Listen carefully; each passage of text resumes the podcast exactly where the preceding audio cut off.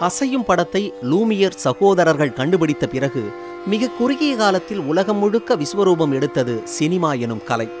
இந்தியாவிற்கு சினிமா வந்த பிறகும் கூட ஹரிச்சந்திர புராணம் ராமாயணம் மகாபாரதம் போன்ற புராண கதைகள்தான் சினிமாவாக எடுக்கப்பட்டன.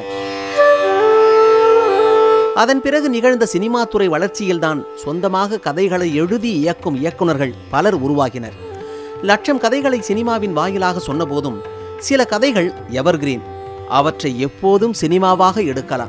மக்கள் ரசிப்பார்கள். அப்படி உருவான சினிமாக்களில் ஒன்றுதான் சம்பூர்ண ராமாயணம். வால்மீகி எழுதிய ராமாயணத்தை மூலக்கதையாக கொண்டு ஆயிரத்து தொள்ளாயிரத்து ஐம்பத்தி எட்டில் வெளியான இந்த படத்தை சோமு இயக்கினார். எம் ஏ வேணு தயாரித்தார். சிவாஜி என். டி. ராமாராவ் உள்ளிட்டோர் நடித்திருந்தனர். பல நூறு கிளை கதைகள் ஆயிரக்கணக்கான வசனங்களை கொண்டது வால்மீகி எழுதிய ராமாயணம். அதனை மூன்று மணி நேர சினிமாவாக சுருக்கி சுவாரஸ்யம் குறையாமலும் அதே நேரம் கதையின் இணைப்பு கண்ணிகள் எங்குமே உடையாமலும் சினிமாவாக உருவாக்குவதென்பது மிகப்பெரிய சவால். உண்மையில் இன்று இத்தனை டெக்னாலஜி வளர்ச்சிகளுக்கு பிறகு டைட்டானிக் அவதார் போன்ற படங்களை உருவாக்கிய சாதனை வேறு. ஒரு புராண கதையினை ஆயிரத்து தொள்ளாயிரத்து ஐம்பதுகளில் சினிமாவாக எடுத்து நம் கண்முன் திரையிட்டு காட்டுவதென்பது வேறு. சம்பூர்ண ராமாயணம் என்கிற இந்த சினிமாவில் பணியாற்றிய பலரும் அன்றைய நாளின் திரையுலக ஜாம்பவான்கள். செவாலியே சிவாஜி இப்படத்தில் பரதனாக நடித்திருப்பார். என் டி ராமாராவ் ராமனாக நடித்திருப்பார். சீதையாக நடித்தவர் பத்மினி.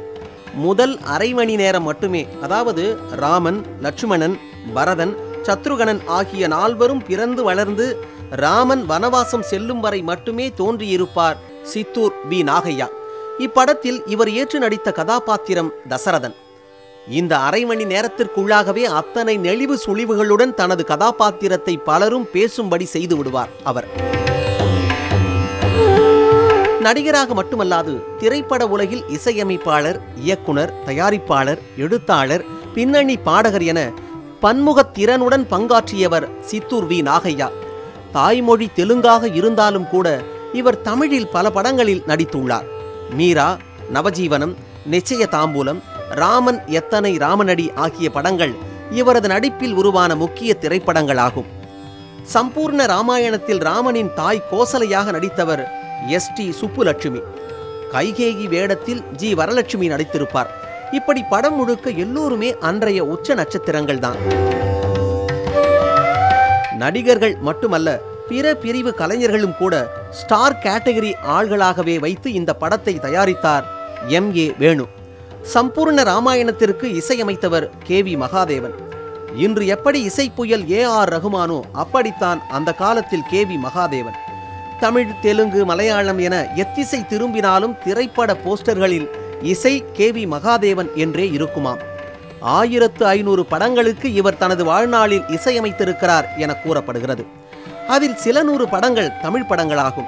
ஆயிரத்து தொள்ளாயிரத்து அறுபத்தி ஏழில் வெளியான கந்தன் கருணை ஆயிரத்து தொள்ளாயிரத்து எண்பதில் வெளியான சங்கராபரணம் ஆகிய படங்களுக்காக இவர் தேசிய விருதை பெற்றார். சம்பூர்ண ராமாயணத்தில் இசை இப்படி என்றால் பாடல்கள் வேறு லெவல் எனலாம். இந்த படத்திற்கு பாடல்களை எழுதியவர் மருதகாசி. மருதகாசியின் வரிகளுக்கு மயங்காத மானிடரும் உண்டோ என்று அப்போதே திரையுலகில் அவரை பற்றி பலரும் பேசுவார்களாம். கண்ணதாசனுக்கு முந்தைய சினிமா தலைமுறையில் அதிக பாடல்கள் எழுதியவர் மருதகாசி. தமிழர் பண்பாட்டின் கிராமிய கூறுகளை தன் பாடல் வரிகள் மூலம் திரைக்கு கொண்டு வந்து சபாஷ் போட வைத்தவர் மருதகாசி.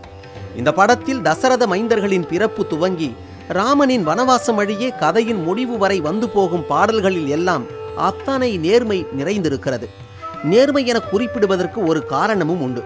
பிற புனைவு கதைகளை பொறுத்தவரை ஒரு பாடலாசிரியர் தன் கற்பனைக்கு தக்க பாடல்களை எழுதிவிடலாம். ஆனால் ராமாயணம் என்பது வால்மீகியின் படைப்பு. ஒரு புராண கதை. பெரும்பான்மை மக்களால் நம்பப்படுகிற ஒரு கதையும் கூட. இதற்கு இடையில் எல்லை மீறாமலும் தனித்த ரசனையுடனும் பாடல்களை எழுதியிருப்பார் மருதகாசி. மு. கருணாநிதியின் மந்திரகுமாரி நாடகத்திற்கும் பாடல்கள் எழுதியவர் இவரே. டி. எம். சவுந்தரராஜனை சினிமாவிற்கு அழைத்து வந்த பெருமை மருதகாசிக்கு உண்டு. தேவர் பிலிம்ஸ் தயாரிக்கும் படம் என்றால் அதில் நிச்சயம் மருதகாசிக்கு பாடல் எழுதும் வாய்ப்புண்டு. பலருக்கும் பரிச்சயமான கடவுள் எனும் முதலாளி கண்டெடுத்த தொழிலாளி விவசாயி என்ற பாடலை எழுதியவர் இவரே. இந்த பாடல் எம்ஜிஆர் நடித்த விவசாயி திரைப்படத்தில் இடம்பெற்றது.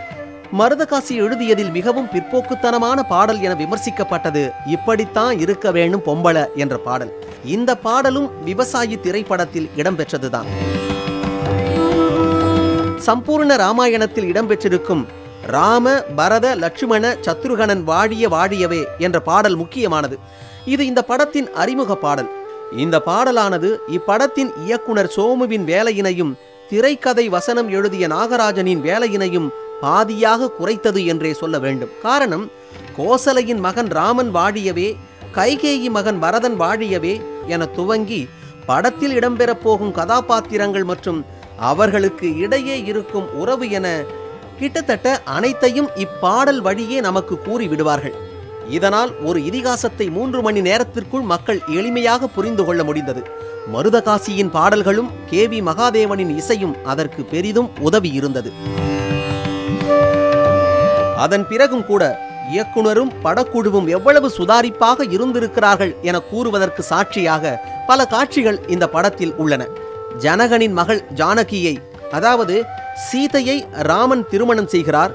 தசரத மைந்தர்களில் ராமனே மூத்தவர் என்பதால் அயோத்தியின் அரசனாக அவருக்கு பட்டம் சூட்ட வேண்டும் என பலரும் விரும்புகின்றனர். ஆனால் கைகேயி தசரதனிடம் எப்போதோ பெற்றிருந்த இரண்டு வரங்களை நினைவுபடுத்தி அந்த வரத்தின்படி ராமனை வனவாசத்திற்கு அனுப்பிவிடு உன் மகன் பரதன்தான் நாடாள வேண்டும் என கைகேயியிடம் கூறுகிறாள் கூனி அதன்படியே அடுத்தடுத்த நிகழ்வுகள் யாவும் நடந்தேறுகிறது.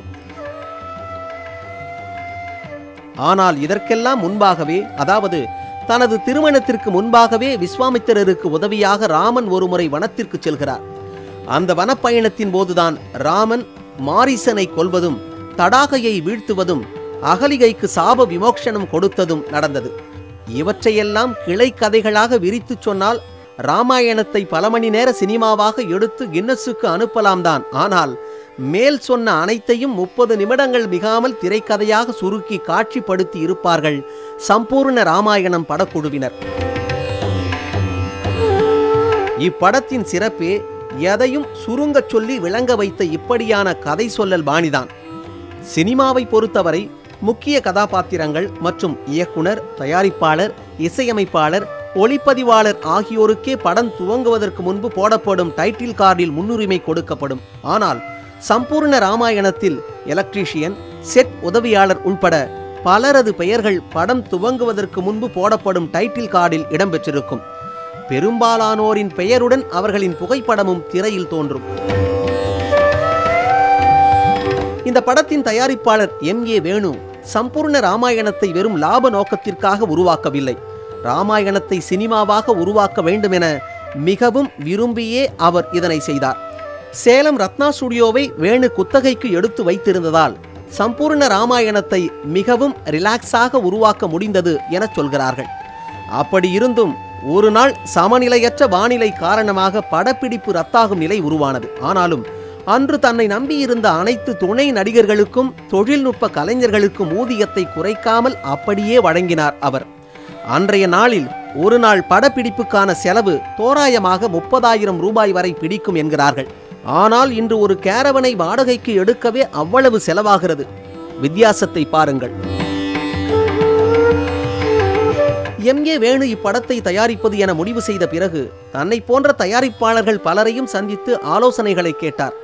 அதன்படி அவர் ஸ்ரீ ராமலு நாயுடுவை சந்தித்து ராமாயணத்தை திரைப்படமாக எடுக்கப் போகும் தனது விருப்பத்தை சொன்னார். பக்சிராஜா ஸ்டுடியோவின் உரிமையாளர் ஸ்ரீராமலு நாயுடு வேணுவிடம் சொன்ன பதில் என்ன தெரியுமா? வேணு ராமாயணத்தை நான் தயாரிச்சா ஒன்றும் பிரச்சனை ஆகிடாது. ஆனா நீ எடுத்தா பிரச்சனை வர வாய்ப்பு இருக்கு. இப்படி ஒரு பதிலை வேணு எதிர்பார்க்கவில்லைதான். என்றாலும் ஸ்ரீராமலு சொன்னதும் நியாயம்தான். அதற்கான காரணத்தையும் ஸ்ரீராமலுவே சொன்னார்.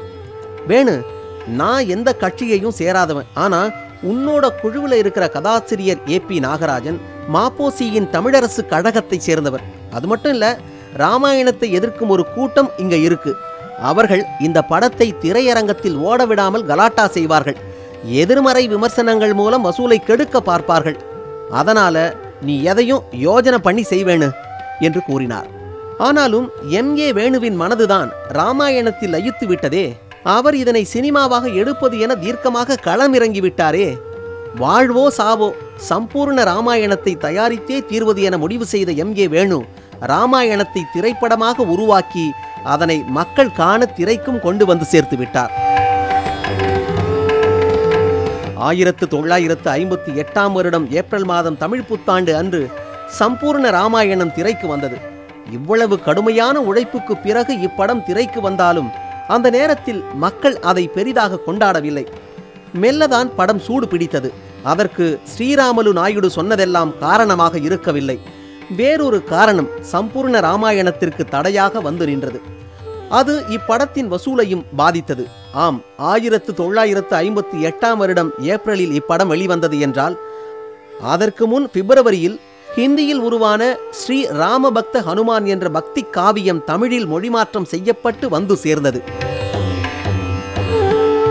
தந்திர காட்சிகள் நிறைந்த இந்த படம் தமிழ் ரசிகர்களை ஆச்சரியத்தில் ஆழ்த்தியது. சம்பூர்ண ராமாயணத்தைப் போலவே ஸ்ரீ ராமபக்த ஹனுமானும் வால்மீகி எழுதிய ராமாயணத்தை மூலக்கதையாக கொண்டு எடுக்கப்பட்டது. தந்திர காட்சிகள் எடுப்பதில் கில்லாடியாக இருந்த பாபுபாய் மிஸ்திரி ஸ்ரீராம பக்த ஹனுமானை இயக்கியிருந்தார். சத்தியன் ஒளிப்பதிவு செய்திருந்த இந்த படத்தின் முக்கிய காட்சிகள் கேவா கலரில் எடுக்கப்பட்டது. அது மட்டும் இல்லாமல் சம்பூர்ண ராமாயணம் உருவான காலகட்டம் மற்றும் அதற்கு சில காலம் முன்புதான் எம் ஆர் ராதா கீமாயணத்தை நாடகமாக மேடை ஏற்றி இருந்தார் ஆயிரத்து தொள்ளாயிரத்து ஐம்பத்தி எட்டில் சம்பூர்ண ராமாயணம் வெளியானது என்றால் அதற்கு இரண்டு வருடங்கள் முன்பு அதாவது ஆயிரத்து தொள்ளாயிரத்து ஐம்பத்து ஆறில் ராமர் படங்களை எரித்திருந்தார் பெரியார்.